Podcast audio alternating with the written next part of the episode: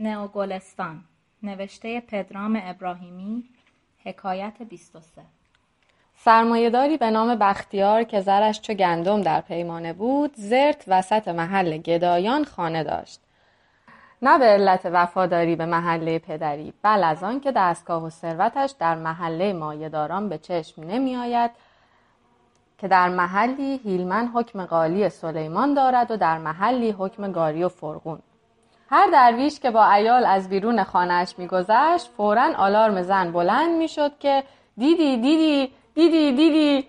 و از آنجا این مثل ساخته شد که به پایین دست نگاه و خدا را شکر کنید.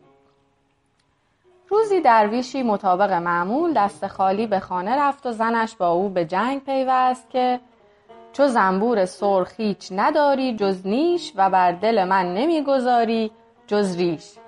نمی‌گویی همسر داری که گر همسرت نبودم و در خیابان هم سوار ماشینت می شدم دیگر یک آب طالبی، آب هویجی، ذرتی چیزی باید می‌دادی ولی اکنون مرا در خلع خارج از اتمسفر گذارده ای و توهی می روی و توهی می آیی. مرد آهی بلند از دل توهی برآورد که گفتند تبل توهی را بانگ رساتر است گفت غذای ما همین بود و چه کنم بیرون از اختیار تا رسم به پای بختیار. مرد این بگفت و مفهوم همین است که هست القا نمود. زن گفت مردم نه از بخت خیش که از جهد خیش می‌خورند. شوی سلاح کشتار جمعی رو کرد و گفت مگر زشتی تو به سرخاب و سفیداب مرتفع شود که واژگونی بخت من به جهد براید در بخت خفته من همین بس که چون تو همسری دارم.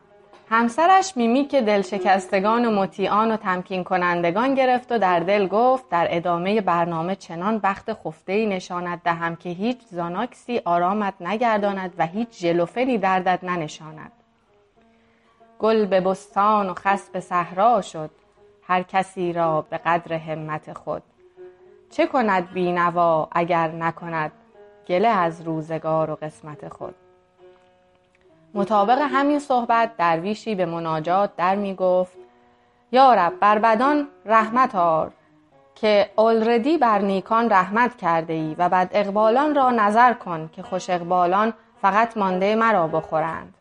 هرچه خواهند کنند و باز از آسمان برایشان میبارد که گر رحمتت به مثال ابر بارنده باشد خوش اقبالان بندر انزلی و درویشان کویر لوتند بزک بر روی نازیوا مقدم پریرو بی بزک خود جلوه ساز است. تن چرکین به صابون می سپارند که صابون خود ز شستن بی نیاز است.